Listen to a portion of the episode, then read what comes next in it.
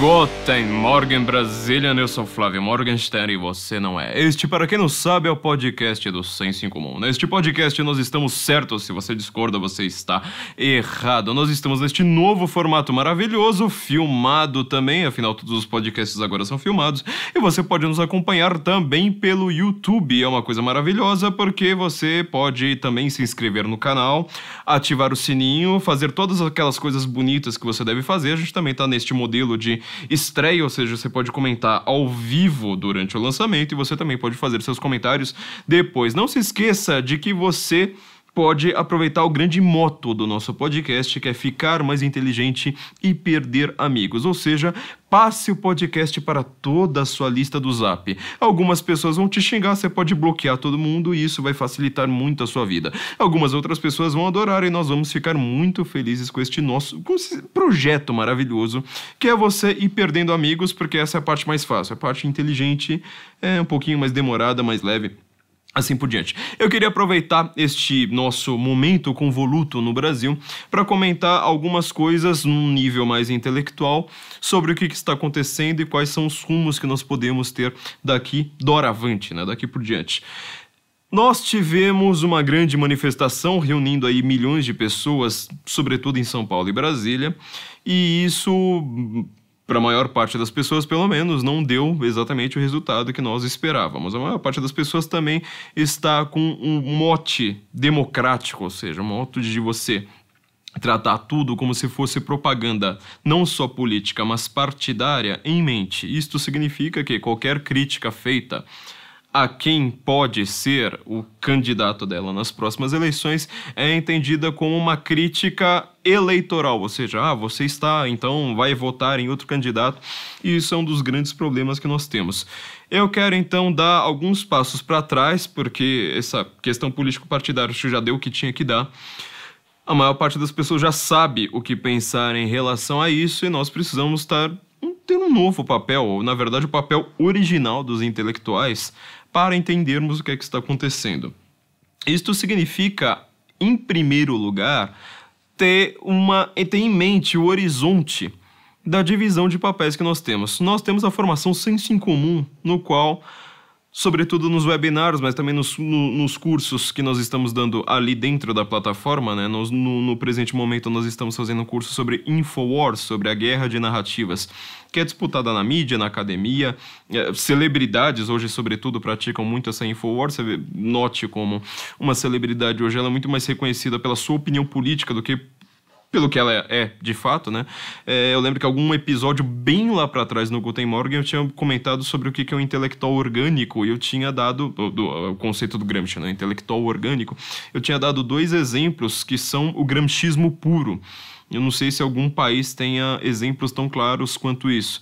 Um exemplo desses é o Gregório do Vivier, né? Ou seja, ele é declarado, autodeclarado por, sei lá, identidade de profissão como humorista, sendo que ele nunca foi reconhecido por nenhuma piada. Ninguém viu uma piada do, do Gregório do, do, Vivier. Você nunca riu de alguma coisa pensando, nossa, isso é uma piada do Gregório do Vivier, mas ele é extremamente reconhecido no Brasil inteiro pela sua posição política.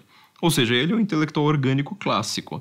Ele é aquele cara que ele tá o tempo todo fazendo propaganda político-partidária travestido de humorista. E sempre que ele sai na grande mídia, sai uma opinião política dele dizendo: o humorista Gregório do Vivier diz que, pronto, ele não tem nada, absolutamente nada uh, provido que flerte com o conceito de ser engraçado. E isso é um próprio intelectual orgânico.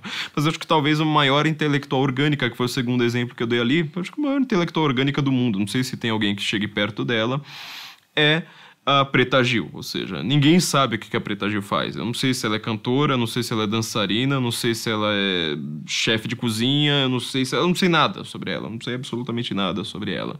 É, por que, que ela é famosa? Mas ela é filha do Gilberto Gil e ela é de esquerda, ou seja, é uma pessoa reconhecida não só no Brasil, como mundialmente pela sua opinião política, sendo que ela é tão intelectual orgânica que ela nem se preocupa muito com o conceito de intelectual, ou seja, ela está na mídia o tempo todo para dar opiniões político-partidárias.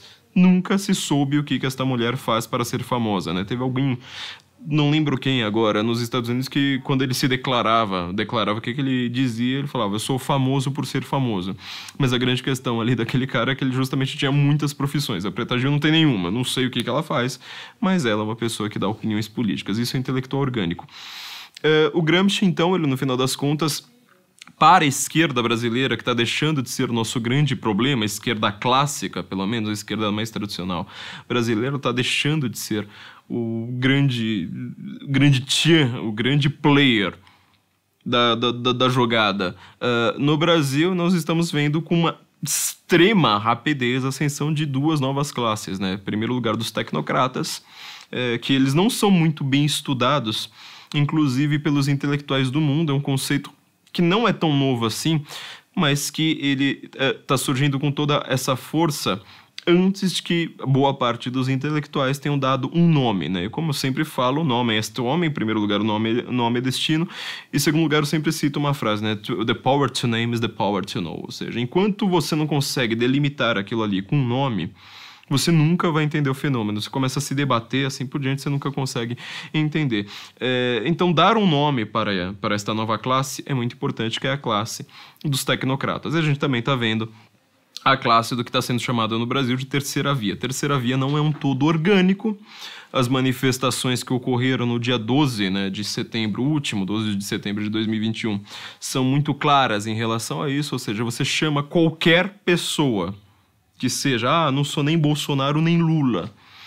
E ali você junta um escol de alternativas, a coisa mais inorgânica, a coisa mais artificial, a coisa mais absurdamente desarmônica do planeta Terra. Então tem MBL, tem Partido Novo, tem Central Sindical, tem PDT, tem Simone Tabet, tem Alessandro Vieira, tem Dória, tem tá todo mundo junto ali unido tentando mostrar a sua força. No final das contas, todos eles unidos, eles não representam um quarto do, do das intenções de voto do Cabo da Ciolo. Tá? É isso que é a terceira via. É, só que eles têm um, um componente, vamos dizer assim, uma, uma vantagem, uma jogada ali, uma carta pelo menos, que eles podem sempre jogar. Eles têm um apoio muito grande do estamento burocrático.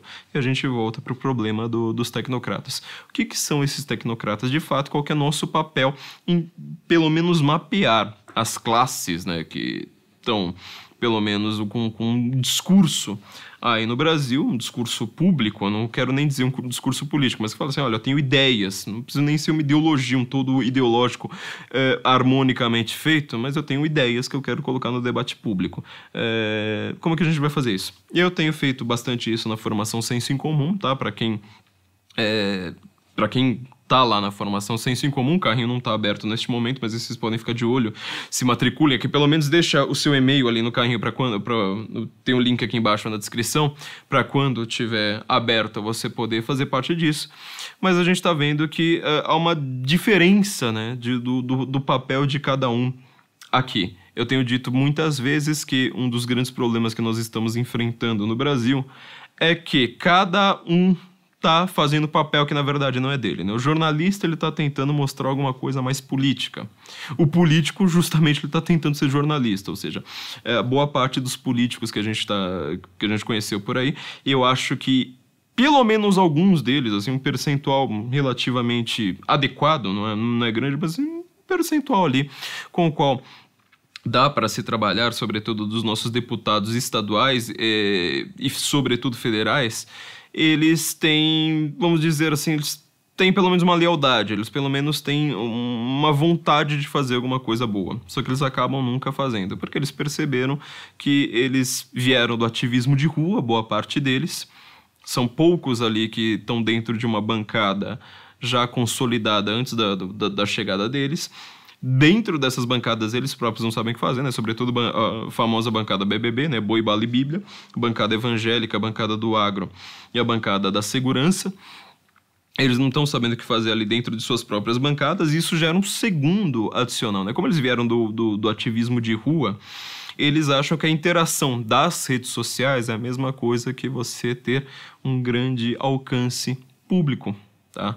Então você vai ver este fenômeno muito brasileiro, muito especificamente nosso, talvez, que é o cara que ele fica pega o, o que ele tem ali de assessores da Câmara do, dos Deputados, contrata um designer, vai ser um dos assessores dele, e ele fica postando notícia o dia inteiro. Aí ele vai lá, tem 80 mil curtidas no Instagram, tem não sei quantas, quantos RTs no, no, no Twitter, cada vez que ele posta uma notícia que nós mesmos postamos. E ele tá achando que ele falou assim: olha, mas tá vendo? Eu ganhei 80 mil curtidas, ganhei 100 mil curtidas, talvez, em um post na minha semana. Isso significa que eu tenho uma base de apoio muito grande. Não, você tem um efeito muito rápido que é uma pessoa lá no, no celular. 60 para 70% das pessoas estão vendo isso por celular, chutando baixo, tá? É, tem, tem alguns em, em, alguns momentos de redes sociais, quando você faz um mapeamento, você vai ver assim, mais de 90% das pessoas estão no celular. O cara viu a notícia, foi lá, fez isso aqui, ó. Du, du, duas mexidas no polegar, deu a curtida, nem prestou atenção naquele negócio e foi para frente. Isto não é ter apoio, tá? É, boa parte dessas pessoas, infelizmente, não serão reeleitas. Eles estão, assim, com engajamento muito grande. Acho que engajamento de rede social significa alguma coisa, mas isso não significa nada. Por conta de todo este cenário que nós temos, a gente tem ainda um, um problema que é bizarro de ser explicado para qualquer gringo. Quando alguém pergunta a respeito do Brasil para a gente, a gente começa a tentar explicar, é, jornalista, qualquer analista internacional, ele começa a falar: Meu, não dá para entender isso que vocês estão falando, parece que a matemática não fecha. Que é o seguinte: está sendo muito mais fácil você ter força para eleger um presidente do que para você, ter, você conseguir eleger um vereador para você conseguir eleger um deputado estadual. E o grande problema que nós enfrentamos recentemente foi justamente que nós não temos esta base sólida, tá? Nós não ocupamos espaço na academia, nós não ocupamos espaço no jornalismo, e quando eu falo de jornalismo aqui, precisa ser necessariamente um meio consolidado, tá? Quando você vai ver assim, quais são os jornalistas, é, ou pelo menos analistas, que obtiveram algum uh, respaldo da grande mídia, eles são uma minoria ínfima. É difícil você conseguir pensar rapidamente em cinco que estejam ali consolidados na grande mídia. Boa parte deles são o contrário, né? Eles uh, eram pessoas que já tinham algum acesso à grande mídia. Eles começaram a pensar mais ou menos as nossas ideias e divulgar aquilo. Mas são raríssimos, sobretudo em escala nacional. Uh, então você está vendo ali, está tudo muito confuso. Ou seja, o, o deputado fazendo papel de jornalista, o jornalista tentando colocar pautas políticas que, no final das contas, também ganham um like e, e, e são ignoradas. A elite financeira, a elite econômica do Brasil também está mais perdida do que qualquer coisa. Boa parte delas entram na cantilena de que tudo é economia. Ou seja, você precisa resolver qualquer problema econômico ou qualquer problema com a bolsa de valores e assim que a, a coisa começar a, a, a, crescer, né? ou seja, nós tivermos uma curva pós-pandemia, a bolsa começar a lucrar, você conseguir manter a sua empresa em ordem significa que você resolveu todos, todos os problemas da humanidade. E boa parte dessas pessoas também, quando elas vêm falar com a gente, é sempre aquela coisa: Meu, nossa, eu coloquei meu filho no colégio mais caro de São Paulo, que custa 20 mil reais é, a mensalidade por cabeça, fora material, não sei mais o que, não sei mais o que. E agora, lá dentro do, do, do colégio mais caro, estão ensinando ideologia de gênero para o meu filho, estão ensinando é, fora bozo golpista e só. Eu não estou vendo conteúdo nenhum. Tem que sentar, explicar lá sempre um por um e falar assim: olha, você precisa perceber que a economia ela é uma coisa, né? Até ouvi recentemente de um, de um numa reunião de um, de um, de um colega meu, é, ele falou assim, olha, tem uma frase do, do, é, do Milton Neves, comentarista de futebol, que ele falou assim, olha, o futebol é a coisa mais importante das não importantes. Ou seja, é, o futebol, no final das contas, ele move boa parte da economia, ele move paixões, ele produz voto, ele produz é, todo um, um, esquema ali de participação, de engajamento, de alguma uh, atitude coletiva que, no final das contas, vai acabar fazendo alguma coisa. É, todo esse, esse arcabouço intelectual que a gente tem não é capaz de, de, de, mover tantas paixões assim.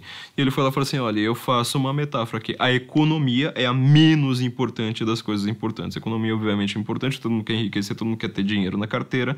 Só que você vê, assim que você se assenta um pouquinho, fala: não, agora, ó, consegui ter um dinheirinho aqui para minha vida normal, não precisa ser uma vida com conforto, com luxos, com nada, mas assim, simplesmente fala assim: olha, agora eu tô conseguindo manter um pouco aqui da minha vida, você vai perceber que você usa aquele pouquinho dinheiro que tem para coisas que não, não são econômicas, ou seja, coisas que estão na esfera hoje do que é dominado pela ideologia. Ah, quero estudar, quero aprender filosofia, quero aprender a pensar, quero aprender não sei mais o que.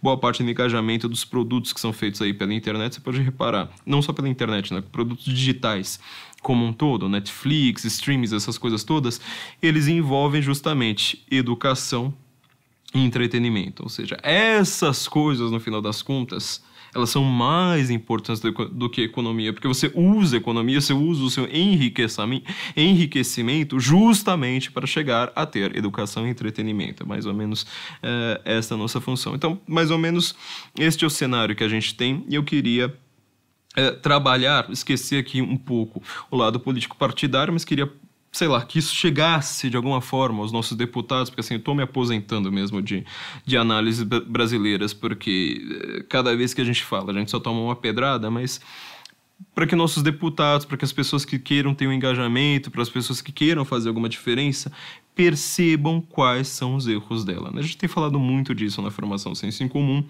e eu quero pelo menos deixar aqui umas pinceladas públicas, só para deixar assim, eu falo assim, a situação do Brasil está aqui, já descrevi, a crise é essa, então vamos bola para frente que a gente tem algumas coisas um pouco mais elevadas para fazer. Bom, em primeiro lugar, né?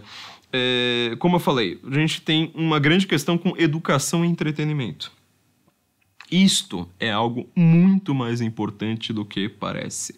Assim, é difícil pensar em algo que seja mais importante do que o que está imbuído nestes dois conceitos. Porque educação, a gente sabe, é uma palavra que ela tem múltiplos significados e essa polissemia do termo é o que gera boa parte dos problemas. É muito fácil você ser marqueteiro político, fala assim, ó, coloca lá um cara engravatado no Congresso, é na hora dele fazer discurso, ele tira o paletó para mostrar que ele tá cansado, puxa a manguinha, né, dobra a manguinha assim para trás para mostrar que ele é um trabalhador apesar de ter alguma formalidade.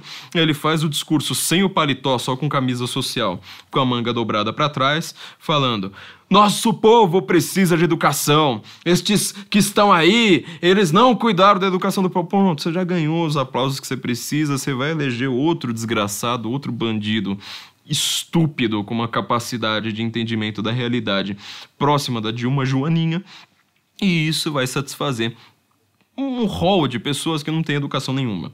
E que elas acham que tudo aquilo ali vai se resolver com educação. O problema é o seguinte: como essa palavra é polissêmica, a gente precisa de definir mais ou menos o que está acontecendo. A educação formal no Brasil, ela é uma desgraça. Todo mundo sabe disso. E ela é uma desgraça, curiosamente, muito mais por culpa do Tucanato do que por culpa do PT. O PT ele pegou a desgraça educacional completamente pronta e a elevou a níveis inimagináveis. E o Tucanato, quando agora está tentando aí os seus 4% de intenções de voto, uh, voltar a ter algum, alguma referência, algum respaldo da sociedade, tudo que eles conseguem fazer na prática é defender com unhas e dentes alguma coisa mágica que esteja dentro deste conceito de educação formal, o que é uma burrice sem fim. Em primeiro lugar, porque o Tucanato e boa parte Tucano, PSDB, PMDB, toda essa turma aí, eles foram os caras que acabaram com a educação no Brasil porque eles transformaram a educação em uma técnica. E a gente já, já, já começa a voltar aos problemas dos tecnocratas, né? Eles transformaram isso em educação técnica profissional, ou seja, é, o Brasil ele percebeu em algum momento ali mais ou menos da virada dos anos 80 para os anos 90 que o, você não tinha uma classe média muito consolidada. Aliás, nós não somos um país de classe média. Né? A classe média, para um americano, por exemplo, para um europeu, aquilo que a gente vai chamar de classe média, ela é a classe média alta Ou seja, o Brasil ele não é um país de classe média ainda, porque a nossa classe média ela não tem os rendimentos da classe média de um país de primeiro mundo. Ela não tem a capacidade de fazer o que a classe média de um país de primeiro mundo faz. Quando você vê um gringo chegando aqui, né, fala, não, um gringo, um pessoal, por exemplo, do Rio de Janeiro, de quem, quem mora em qualquer cidade turística, ele vai perceber, chega lá o gringo, fala assim, nossa, o cara vai ver aqui para torrar todo o dinheiro que ele tem, né? Pega um hotel ali, mais ou menos nem três estrelas, um pouquinho mais chique, tá lá gastando com, com isso, com aquilo, e você fala assim, mano, então o cara deve ser, ser engenheirado. Você vai lá, pergunta pro cara, fala assim, meu, o que, que você faz? Ah, sei lá, eu sou mecânico. Ah, eu sou... Aí quando você vai ver uma profissão, cara, tem uma profissão que no Brasil não permitiria nem que ele fizesse uma daquelas viagens. E o cara faz uma daquelas por ano, duas por ano, com toda facilidade. Ele tem um carro, tem dois carros, o filho tem, tem 18 anos, já ganha mais um carro, assim por diante. Ou seja, a, o que é a, a classe média de fato? Ela tem uma capacidade econômica em um país de primeiro mundo que o Brasil não tinha e não teve ainda simplesmente uma mágica que eles fazem lá na economia, nos gráficos, aliás, né, para falar assim, olha, tá vendo, né? Agora aumentou o poder de compra da classe média. Você vai falar assim, oh, nossa, né? Agora viramos os Estados Unidos. Não, você aumentou lá 200 reais por mês e tá todo mundo feliz porque você consegue é, vender muita politicagem é, com um número estúpido, idiota como esse, né? Mas não significa muita coisa, não. É só aquele tipo de, de, de, manobra que você faz com gráficos para você vencer eleições. Né? Eu nunca me esqueço, por exemplo, da reeleição do Lula em 2006, que ele veio com um discurso pronto um ano antes, dizendo: Eu acabei com a dívida externa do Brasil. Aí todo mundo falou: Nossa, né? Eu passei os anos 90, eu comecei nos anos 90 inteiro com o pensamento que nós tínhamos de que nós nunca iríamos nos livrar da nossa dívida externa, que o grande problema do Brasil era a dívida externa. Aí apareceu todos os termos, né? Arroxo salarial, não sei mais o que, por quê? Porque nós precisávamos pagar a nossa dívida externa. O que, que o Lula fez na prática?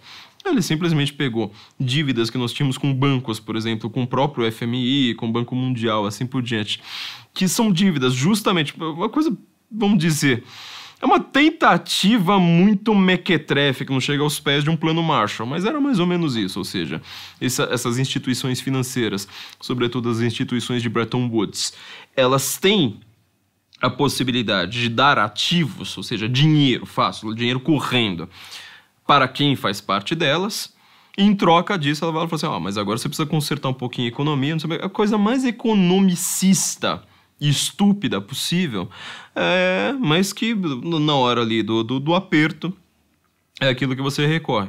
E a dívida desses bancos geralmente estava lá em 4, 4,5% no máximo. Ele simplesmente chega, faz um acordo com o Itaú, faz um acordo com boa parte desses bancos aí que lucraram horrores com o PT e hoje amam o PT de paixões, odeiam qualquer coisa que você pense em direita, seja em economia, seja em costume, seja em qualquer uma dessas coisas. E vão falar assim: olha, ó, é, eu vou fazer um empréstimo com Itaú aqui a 12, 13%, vou fazer um empréstimo com o banco tal a 12, 13% e pagar a dívida externa. Aí chega lá no dia da, das eleições e fala assim: Ó, oh, tá vendo? Eu. Nossa, foda, né? Eu, o grande homem aqui, paguei a dívida externa brasileira. Né? Dá a impressão que ele pagou do próprio bolso. No final das contas, nós estamos até hoje, até hoje, com aumento de dívida interna brutal. Todos nós, o Estado brasileiro está devendo para os bancos do Brasil a níveis inimagináveis, porque a gente pagou a dívida externa. Só que quando você fala isso, por exemplo, para um esquerdista, um cara, por exemplo, que, que acha que a Tabata Amaral é uma pessoa inteligente, o cara vai lá fala, nossa, mas o Lula fez isso, não, isso aí que vocês, ó, vocês acreditam nesses caras aí que... Bom, é basicamente isso, ou seja, você faz uma manipulação ali simplesmente com dados. Então a gente precisa, em primeiro lugar, elevar um pouco o nível das massas, tá? Elevar um pouco o nível intelectual das massas e isso, isso a gente vai ter que fazer assim, ó, produzindo conteúdo, explicando, tá? Não adianta só falar assim, ah, mas nós já ganhamos algum espaço. Nós ganhamos espaço na grande mídia. Nós estamos lá na grande mídia explicando uma coisa como essa. Não adianta você falar assim, ah, mas tem cinco pessoas em um canal tem cinco pessoas em uma rádio. Não, isso não é ganhar espaços na grande mídia. A gente precisa ter, começar a ocupar espaços paulatinamente. Para isso, vou falar pela milésima vez também. Nós precisamos ter alguma autoridade intelectual, pelo menos em algum assunto. Eu falei isso não só na formação, né, como nas lives de propaganda da formação, precisamos começar a conquistar autoridade. Escolha um assunto da tua vida, alguma coisa que você goste de estudar e vire uma autoridade naquilo. Não vá virar um hiper especialista, mas pelo menos assim, alguma, algum assunto, você precisa dominar aquele negócio de cabo a rabo entendeu? Falo isso para todo mundo. Vamos começar a ter que cuidar agora do médio prazo, pelo menos. Porque a gente estava sempre cuidando do curtíssimo prazo, e curtíssimo prazo no Brasil significa geralmente até amanhã no máximo, porque tudo é feito nos atropelos e a gente não consegue fazer absolutamente nada. Então, sobretudo o pessoal aí que tenha dinheiro, pessoal da elite econômica, pessoal da elite política, mesmo vocês são deputados, vocês têm assessores, para de ficar indo em todos os jantares que vocês são convidados para ir e falar assim, olha gente, não é por nada não, mas ó, duas horas por dia eu tenho que estudar. Sinto muito, vou ter que começar agora a pegar livro, falar assim, olha, não, minha publicação deixa de ser, ah, vou pegar notícia ali e ganhar like. Mostra o livro ali que você leu, entendeu? Mostra um problema que tem no Brasil que você fala, cara, eu vou começar a resolver este problema. Mesmo que eu seja conhecido como o cara assim que gastou 10, 20 anos dentro da Câmara para resolver um problema, você resolveu um problema. Já pensou os 200 da nossa bancada, mais ou menos, que a gente, que a gente tenha, sejam capazes de fazer uma coisa como essa? Pessoal da bancada evangélica, que tem todas as igrejas ali, todo o pessoal que consegue uh, ter votos garantidos, para ele falar assim: oh, então vamos começar a resolver isso, começar a mostrar. Quem tem voz, pelo amor de Deus, mostrem a resolução de um, um problema. E não é aquele problema que você vai falar assim: ah, não, eu vou fazer aqui um PL que ele vai ser rechaçado dali a dois meses, depois eu falo, ah, então, né, perdi, pronto, agora eu fico lá. Não, eu quero um plano estratégico, eu quero uma mudança de consciência. Um grande estrategista, por exemplo, como Lenin, Lenin é aquele cara que ele tinha um problema enorme na sua mão. Olha o tamanho do problema que Lenin tinha. Ele estava lendo Marx, sendo que Marx é um homem da Revolução Industrial, falando sobre é, o, o, o proletariado, que não existia na Rússia. A Rússia tinha campesinato, não tinha proletariado. Esse conceito não existia. Estava lutando contra o capitalismo industrial baseado no sistema financeiro industrial internacional. Dois conceitos que não existiam na Rússia. A Rússia não tinha, não tinha capitalismo. Ele pegou um cara criticando o capitalismo industrial e resolveu aplicar a um país campesino. E ainda o sistema financeiro internacional que nem os Romanov gostavam. Os Romanov eram super antissemitas. Eles falavam, né, esse negócio aí de sistema financeiro internacional é coisa de judeu, não participo desse negócio aí não, meu amigo.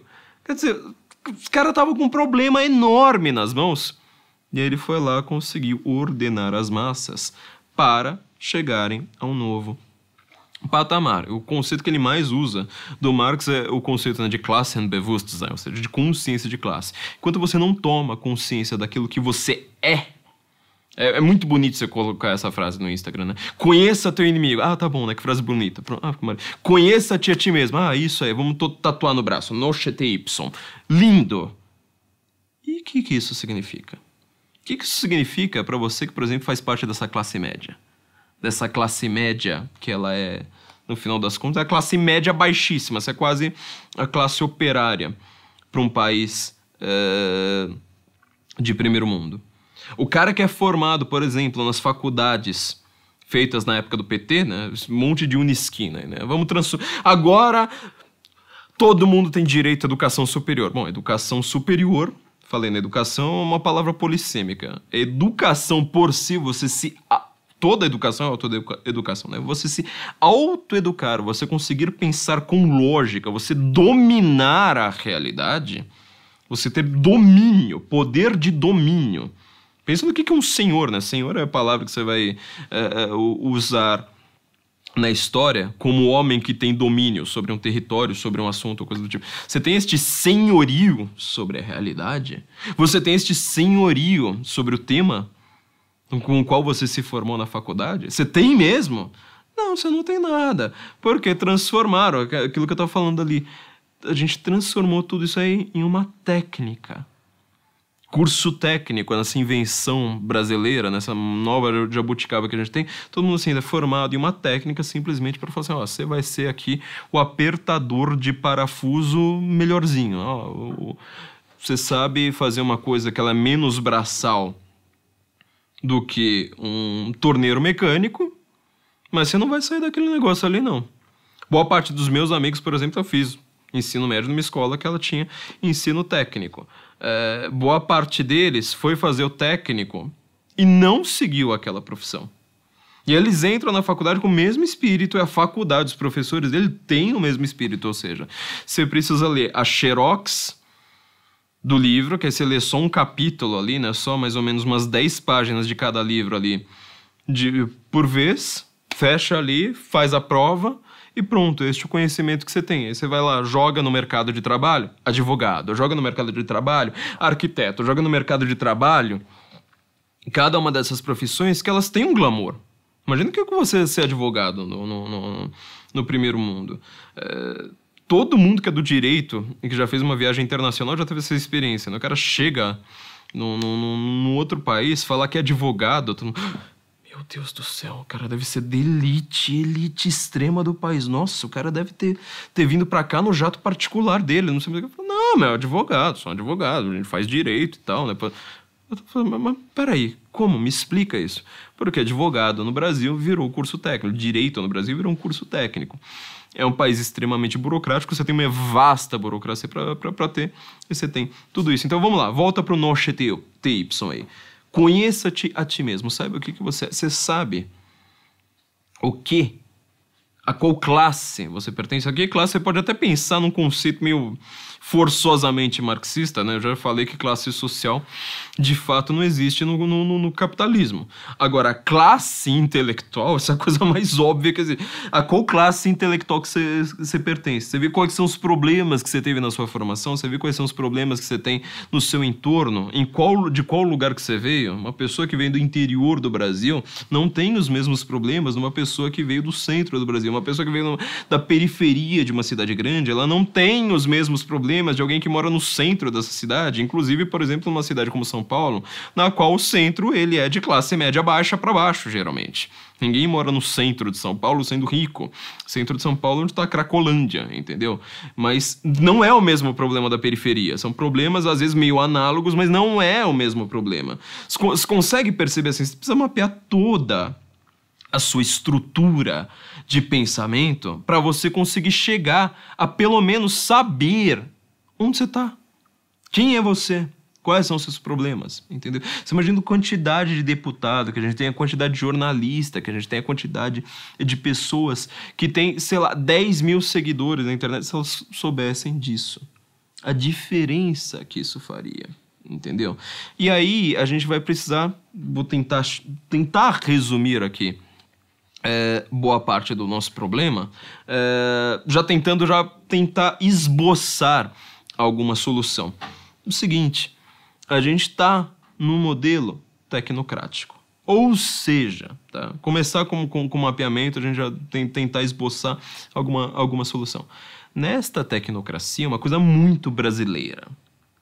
É, Brasil, curiosamente, a gente que não, não é forte em tecnologia, a gente acredita em tecnologia de um jeito que nenhum país do mundo que seja forte em tecnologia acredita de fato. O Japão, ele não vai tentar fazer voto com tecnologia, porque ele fala, não, peraí, política não é uma área para você tentar resolver por tecnologia. Política você não resolve por algoritmo. Pensa que um americano vai falar assim, nossa, a gente vai fazer agora um controle aqui de, de, de fake news no, no, no, nas redes sociais, baseando-se em algoritmo. Os caras, eles detestam isso, os caras estão brigando com isso ali a porcaria do tempo todo, falando, cara, esse negócio fere a primeira emenda. Você viu 46 estados americanos. Pensa quantos desses são de esquerda. 46 estados americanos foram contra o Facebook. Pela política antitrust. Falando, ó, oh, cara, não dá. Você não pode censurar. Se você é uma plataforma, você diz que é uma plataforma, você não quer ser responsabilizado falando, ó, oh, que. Você colocou ali, na hora que você entrou no Facebook a primeira vez, ele falou, falou assim, você aceita os meus termos? Aceito. E aquele negócio que você foi lá, clicou OK é, e foi pra frente, só fez o check lá na, no negócio, clicou OK, você não leu, mas aquilo ali tá dizendo, ó, se você publicar qualquer conteúdo, não é responsabilidade minha. Se esse con conteúdo aqui levar alguém para cadeia, eu não tenho nada a ver com isso porque eu sou só uma plataforma. Aí ao mesmo tempo, ao mesmo tempo, na mesma toada, o Facebook genialmente vai lá e fala assim: não, nós estamos aqui é, censurando esse conteúdo porque isso aqui fere as normas da comunidade. O que, que são as normas da comunidade? O que, que é, por exemplo, termos de uso? Quais são? A quem que eu recuo? Quem foi que me censurou para eu processar? Você não sabe porra nenhuma, meu amigo. Você não sabe absolutamente nada. E os caras falam isso em nome da democracia. Sempre esses nomes bonitinhos. A democracia, em nome da combate à desinformação. Olha como que é, que, que este termo, combate à desinformação, é dito pelos maiores bandidos deste país.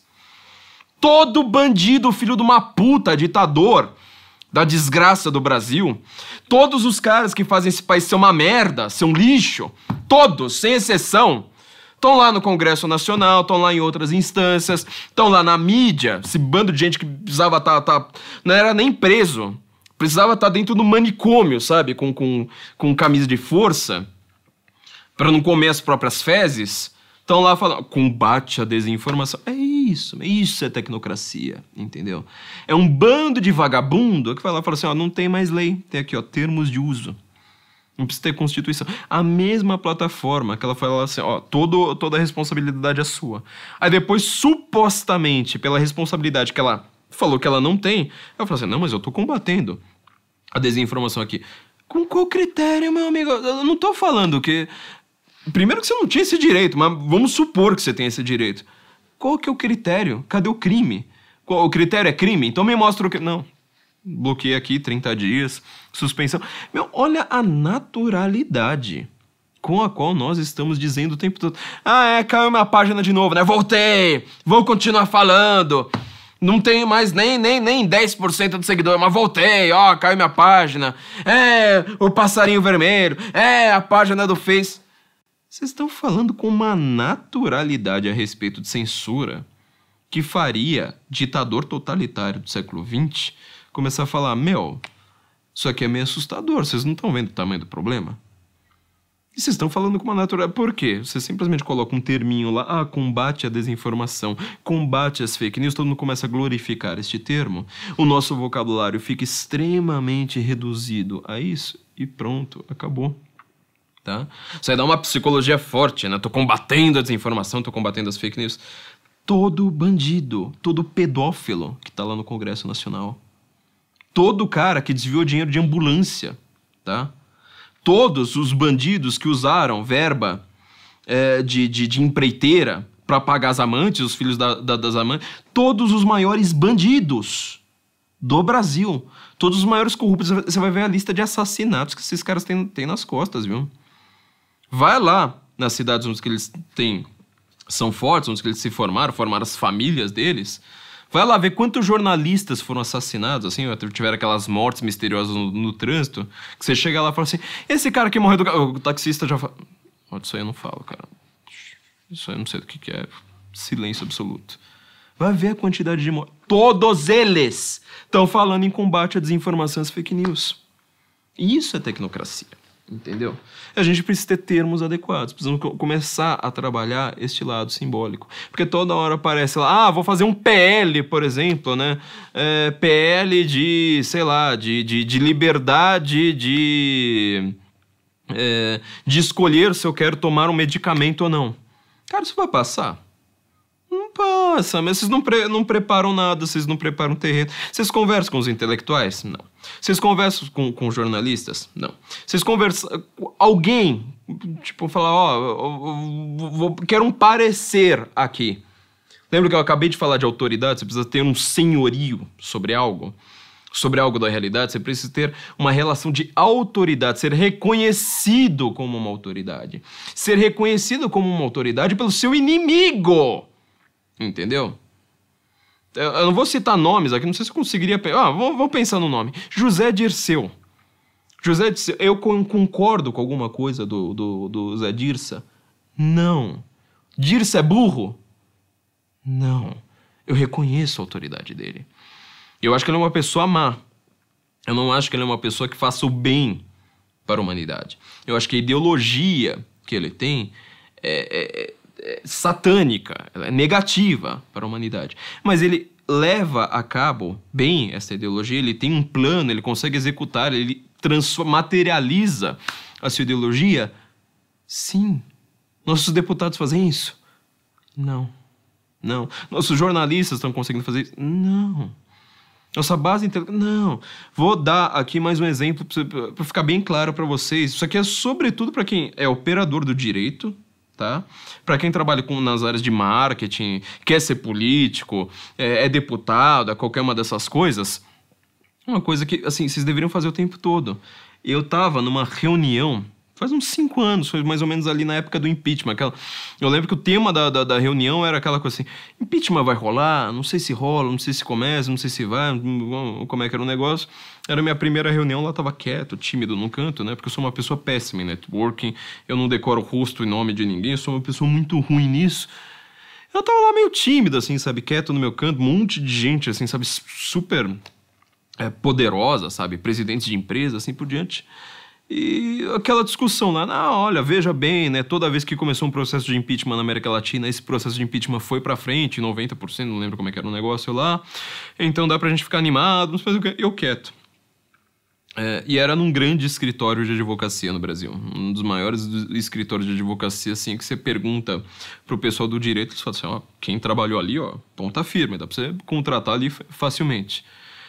E aí me perguntaram, né, falando lá, eu falei assim, não, então, o cara do senso em comum aqui, né? Então, ah, quero saber a opinião aí do Flávio. Eu falei assim, olha, eu gostei muito aqui do que eu ouvi, fico muito feliz, mas eu queria aproveitar que a gente está aqui nesse grande escritório de advocacia e falar, olha, vocês estão vendo que vocês vão ter alguns problemas lá para frente, esse impeachment saindo ou não.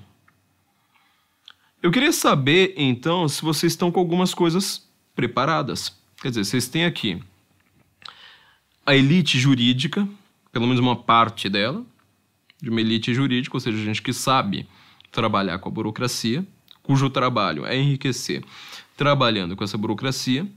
Vocês têm boa parte aqui, pelo menos uns bons nomes da elite econômica do Brasil. Quer dizer, gente que vai lá, banca por trás. E banca não é necessariamente dar dinheiro, mas sabe, faz aquele manifesto assim, ó, não sei quantos, sei lá, tem 10, 20, 30, 50 presidentes de empresa falando: Ó, oh, tem aqui um manifesto. A gente está querendo que passe isso aqui, isso aqui vai ser importante, isso aqui vai ajudar a economia, isso aqui vai ajudar nossas empresas, a gente vai conseguir ter mais emprego com isso aqui. Junta aí, meu. Vocês vão fazer uma reunião agora? Fala assim: olha, se passar esse impeachment, vocês estavam na época todo mundo falando de reforma política. Lembra que depois saiu uma mini reforma política ainda? Foi mais ou menos uma das últimas coisas que a Dilma fez. O Temer foi lá, entrou no lugar e fez lá aquelas pe pequenas reforminhas políticas que no final das contas só é, é, favorecem quem tá no poder, né? A Dilma tentando favorecer pro lado dela, depois o Temer usando, favorecendo pro lado dele, e pronto, fica naquele negócio.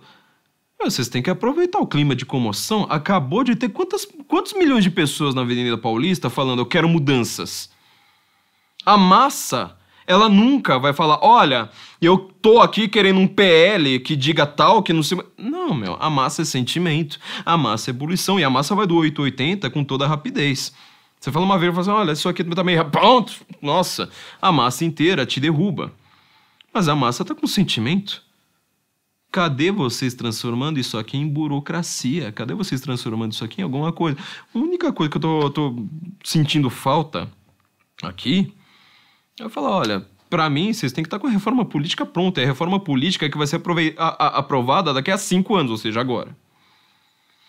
A reforma quer falar assim, olha, isso aqui, isso aqui, esse modelo ali do que está acontecendo no Congresso, na casa tal, vai dar problema. Este outro modelo aqui também vai dar problema. Isso aqui que está acontecendo, ó, vocês estão reparando como que justamente o Congresso, que é quem tem o voto legislativo no Brasil, ou seja, são vários nomes, não é um nome conhecido como no, no executivo, são vários nomes executivos, é, são vários nomes conhecidos. É justamente, são justamente as duas casas que menos têm apoio da população, que menos representam a população. Por que vocês não usaram aquele negócio em 2015? Cadê isso? Vamos ter que fazer isso agora com o carro andando? Vamos, mas assim, se vocês querem fazer alguma coisa, é agora ou nunca. Vocês têm todo o sentimento da população ao favor, a favor de vocês. E aí eu vou dizer vários problemas, tá?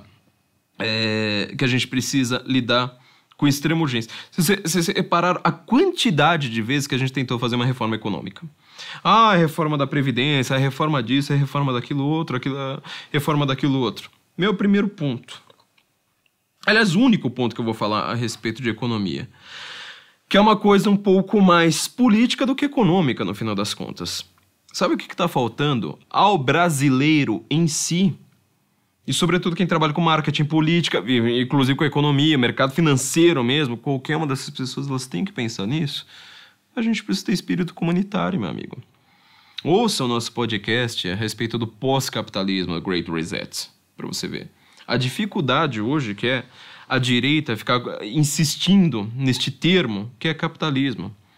Capitalismo do mundo hoje é 90% para mais. Não é que ele é de esquerda, ele é de extrema esquerda.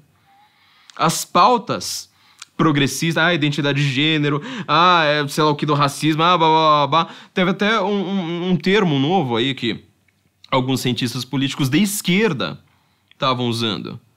É justamente isso. Fala assim, cara, o capitalismo, a crítica ao capitalismo é o que vende. Entra numa livraria agora, vai ver a seção de mais vendidos, amigão. Faz o teste.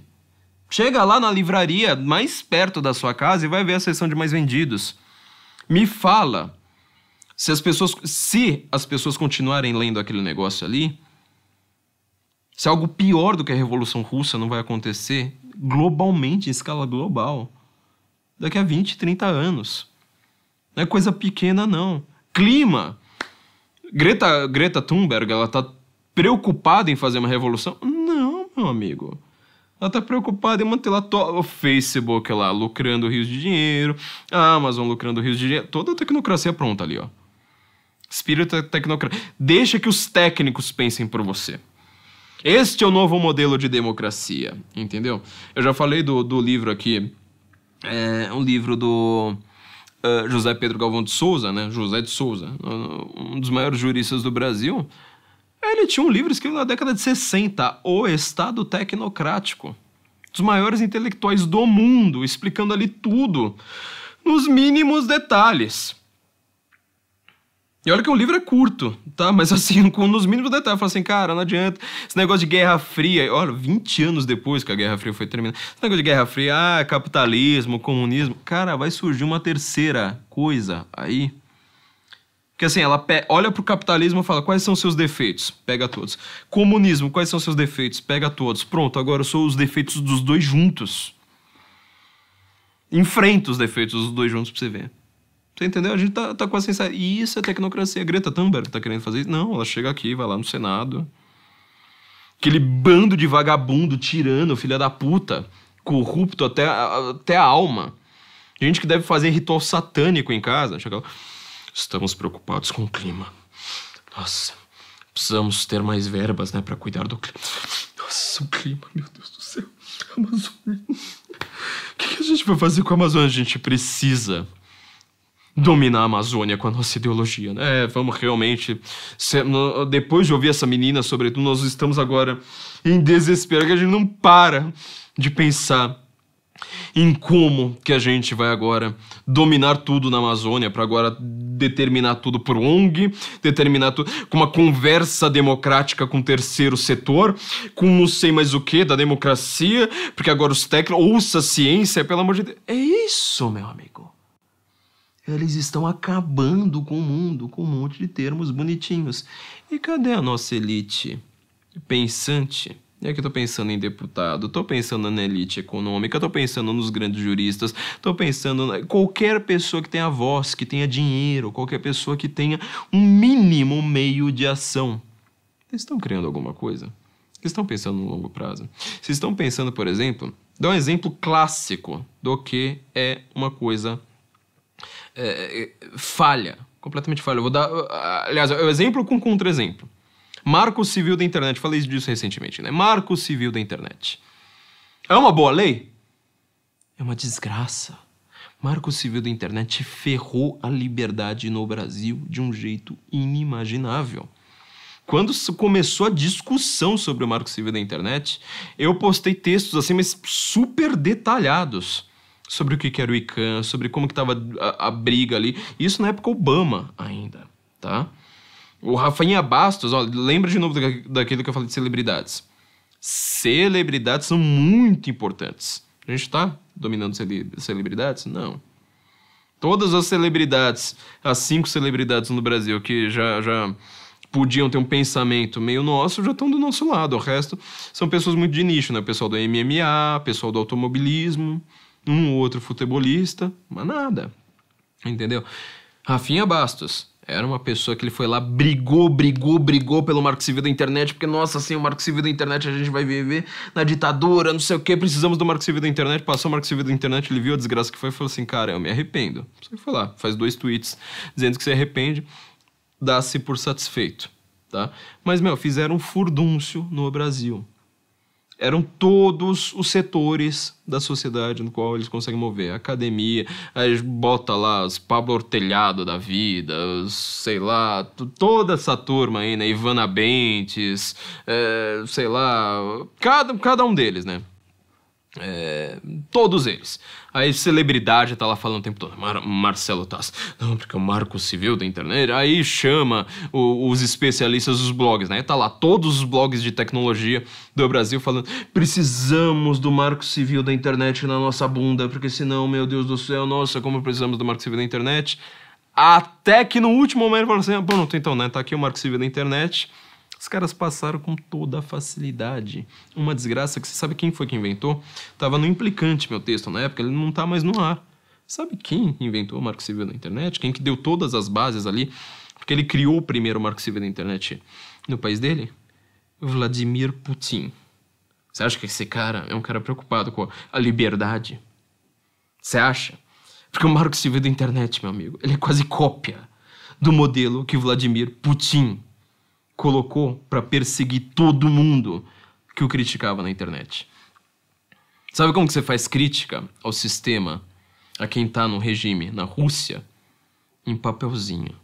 Hoje. Você tem que chegar lá e falar assim, meu, veja lá quem tem uma, uma prensa, aquelas de, de, de, fazer jornalzinho assim, meio fanzine, sabe? Dos anos 80. Quem viveu os anos 80 sabe o que era aquele fanzine é, é, todo tosco, assim, basicamente uma cópia xerox. Só que não é prensa, sendo assim, tipo, ah, não, vou ali na papelaria. Não, meu filho, é uma prensa escondida. Que o cara tem no porão na casa dele. Que ele tem que ligar todos os, os eletrodomésticos da casa dele em volume alto para ninguém perceber. Vai lá no porão e faz uma prensa escondida. É assim que se faz. Críticas ao regime. Pensa hoje no Brasil como é que você pode fazer uma crítica, por exemplo, a alguma instituição, a determinados políticos a gente vai ter que voltar ao low-tech. Por quê? Por causa dessa merda totalitária feita por vagabundos chamada Marco Civil da Internet, com apoio de tudo quanto é bandido, filha da puta, que é celebridade. Cara que ganha rios de dinheiro, sabe para quê?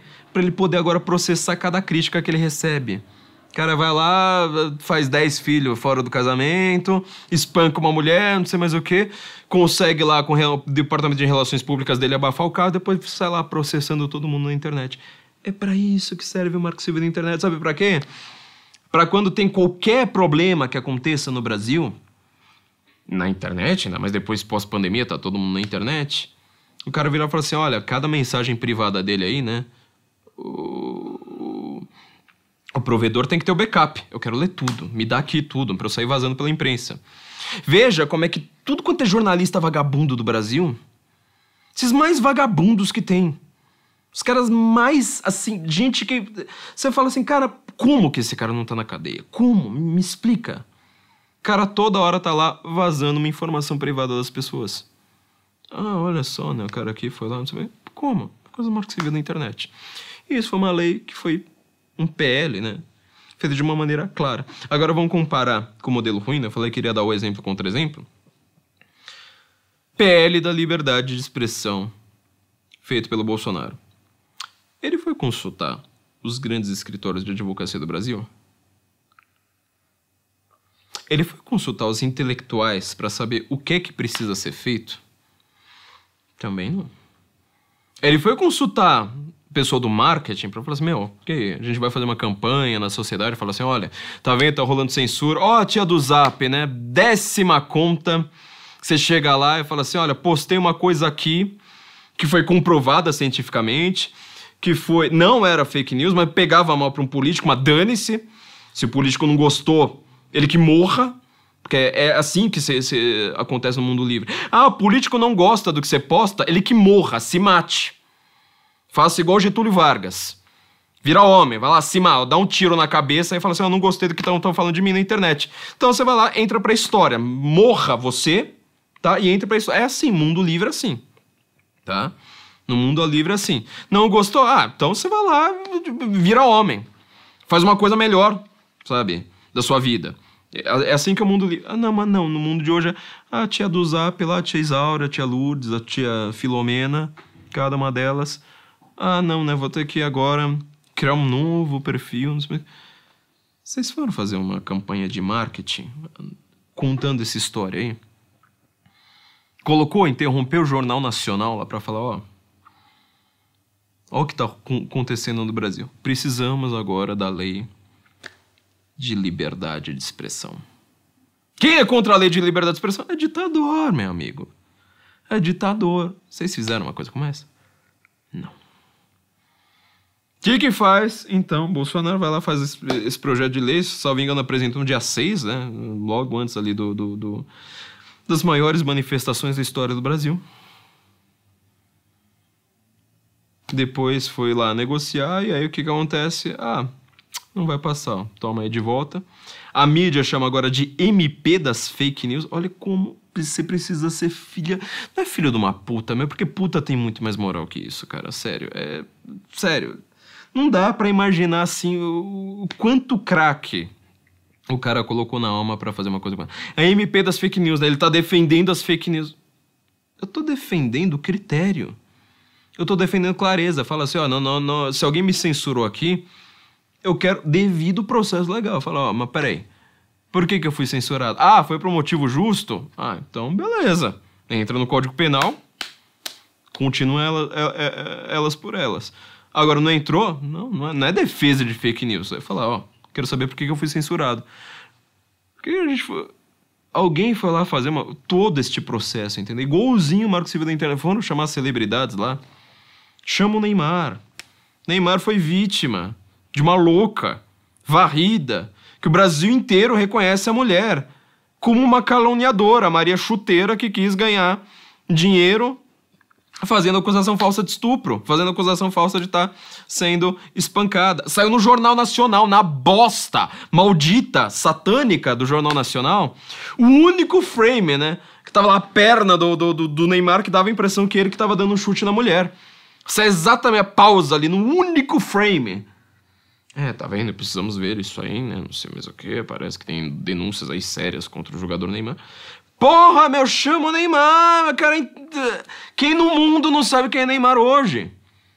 Se eu for lá na Síria, os caras vão lá, tô lá lutando pelo Estado Islâmico e ah, o Neymar, sim, eu conheço o Neymar. Chama... Foram fazer alguma coisa dessas? Não. Chamaram os intelectuais falando, ó, oh, quais são os problemas aqui? Me explica. Quais vão ser as consequências? Não. Chamaram marketing, foram lá fazer toda uma campanha. Não.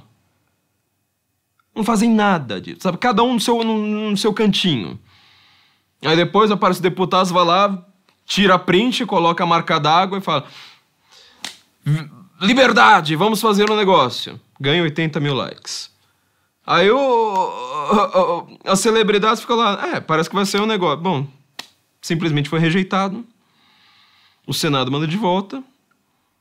Uma outra instituição vai lá dar, dar uma olhada torta e fala assim, cara, isso aqui não vai passar, mas nem por um caralho.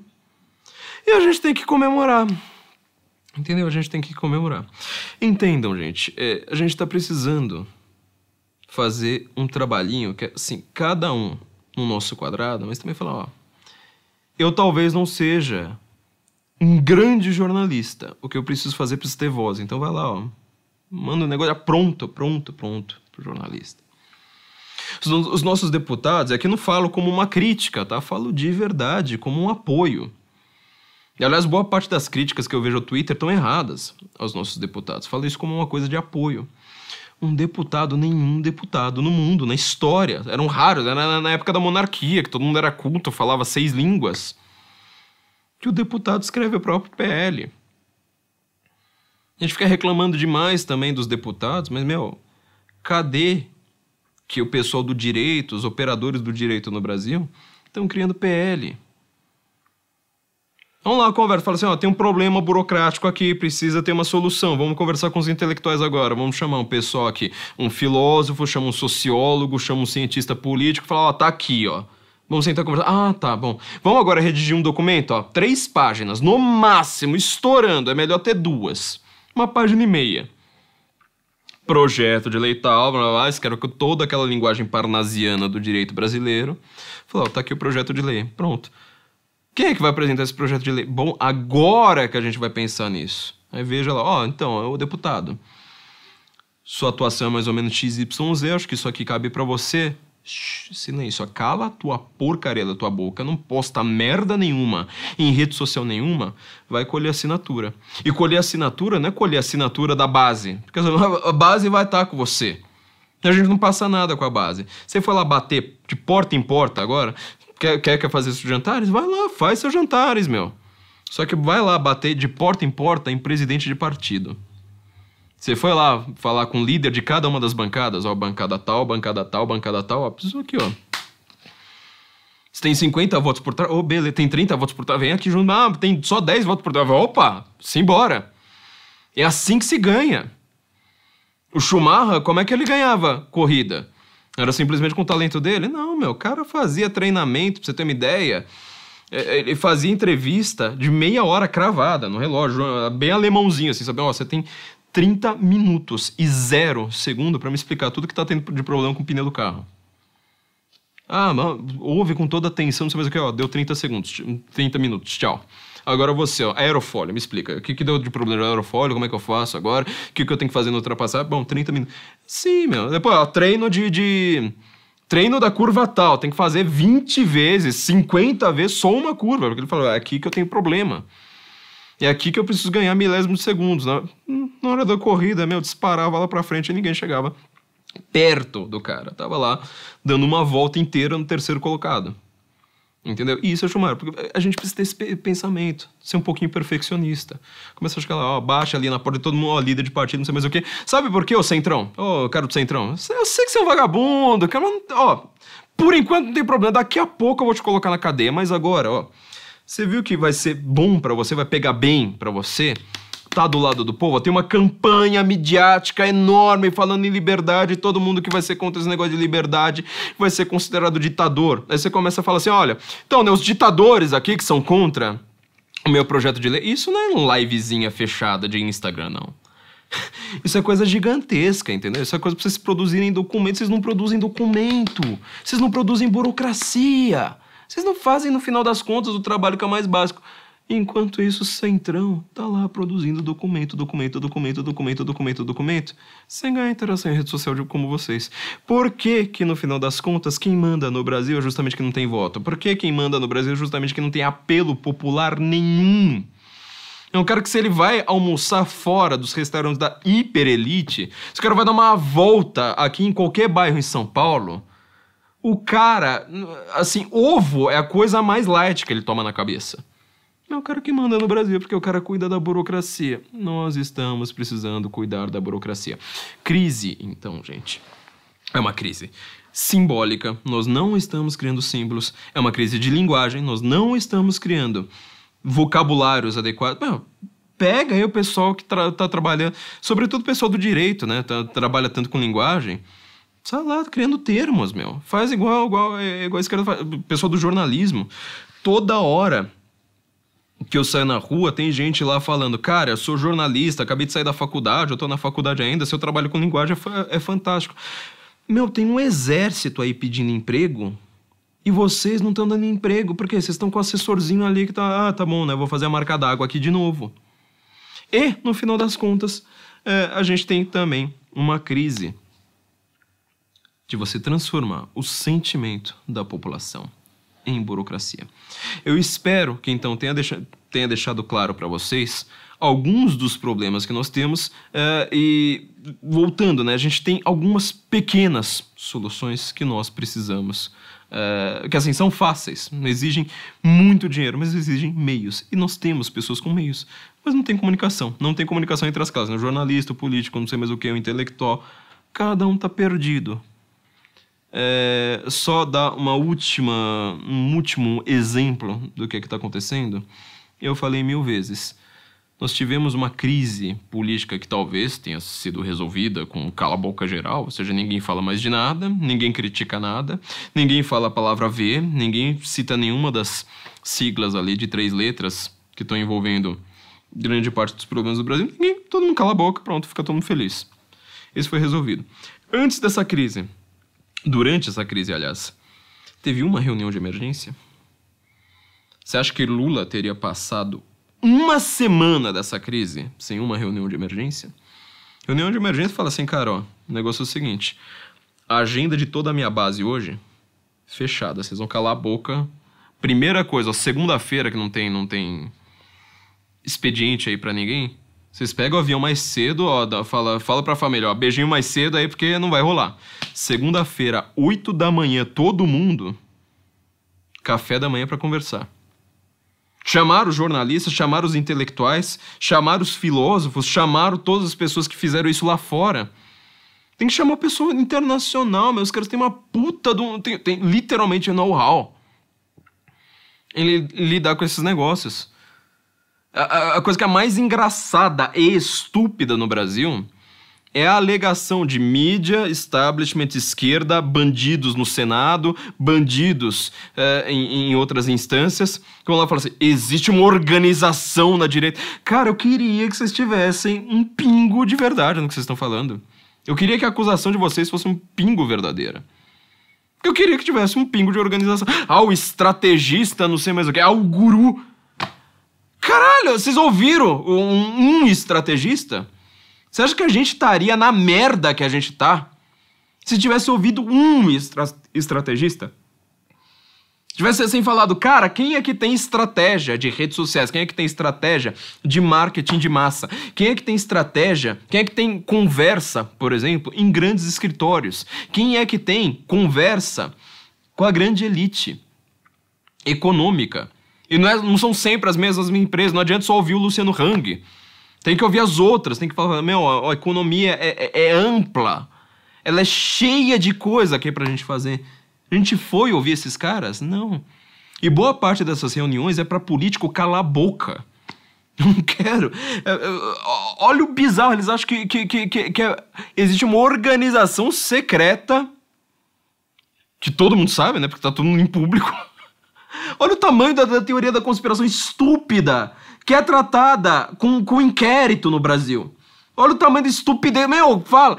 É uma organização em que político fica dando ordem pra intelectual. Caralho, meu, vocês são um nível de burrice. Todo ditador, filha da puta, genocida do século XX, pelo menos tinha um pingo a mais de inteligência que esses filhos de uma puta do Brasil hoje. Sincero, eu não, é impossível falar uma coisa como essa sem dar risada. Só que é, um, é uma risada de ódio também, de falar assim, puta merda, como vocês falam merda, como vocês estão errados, como vocês deveriam estar um pingo certos nisso que vocês falam. Só que nós isso não faz sentido. Quer dizer, vocês estão falando que os, estra os estrategistas recebem ordem dos políticos. Velho, a coisa que eu mais queria era, na verdade, que político ouvisse uma coisa de estratégia, que lesse um livro. Para de fazer live de, noite. Para de ir em jantar. Para de não sei mais o que. Fala assim, ó. ô, ô, ô, congressistas, negócio é o seguinte. Suas horas de noite agora, duas horas estudando, meu. Não tem mais o que fazer. É isso ou esse Brasil vai pro buraco. E se vocês quiserem, meu palpite, é melhor não dar em público. Gente, é, espero que vocês tenham gostado. Não se esqueça de se inscrever aqui. Vamos voltar agora aos nossos temas bem mais profundos, filosóficos, culturais e que no final das contas vão fazer toda a diferença, porque, como vocês viram, a gente tem todos os motivos os suficientes e sobejantes para nos aposentarmos de qualquer espécie de esperança com o Brasil. Então, nos encontramos provavelmente na semana que vem. Não se esqueça, quem não é da formação, por favor, se inscreva no link aqui embaixo, pelo menos para você receber o e-mail assim que a gente abrir o carrinho lá de volta. A gente está falando justamente sobre linguagem, sobre cultura, sobre mitos, todo o efeito mitológico. Você pode reparar, como por exemplo, todo o marketing para você vender calçado. O marketing ele é baseado em uma linguagem mitológica. Exatamente dessa forma. Ah, mas é só uma frase, que é só estudar copyright. É o cacete, meu amigo. Tudo que está estruturado ali por trás é uma questão mitológica. Vai ver como é que o pessoal faz roteiro em Hollywood. É só estudando Joseph Campbell, é só estudando os grandes reis da mitologia, a gente está fazendo justamente isso lá dentro da formação. Então a gente nos encontramos na semana que vem, porque Brasil já encheu, né? nos encontramos lá, Guten Morgen, Brasília.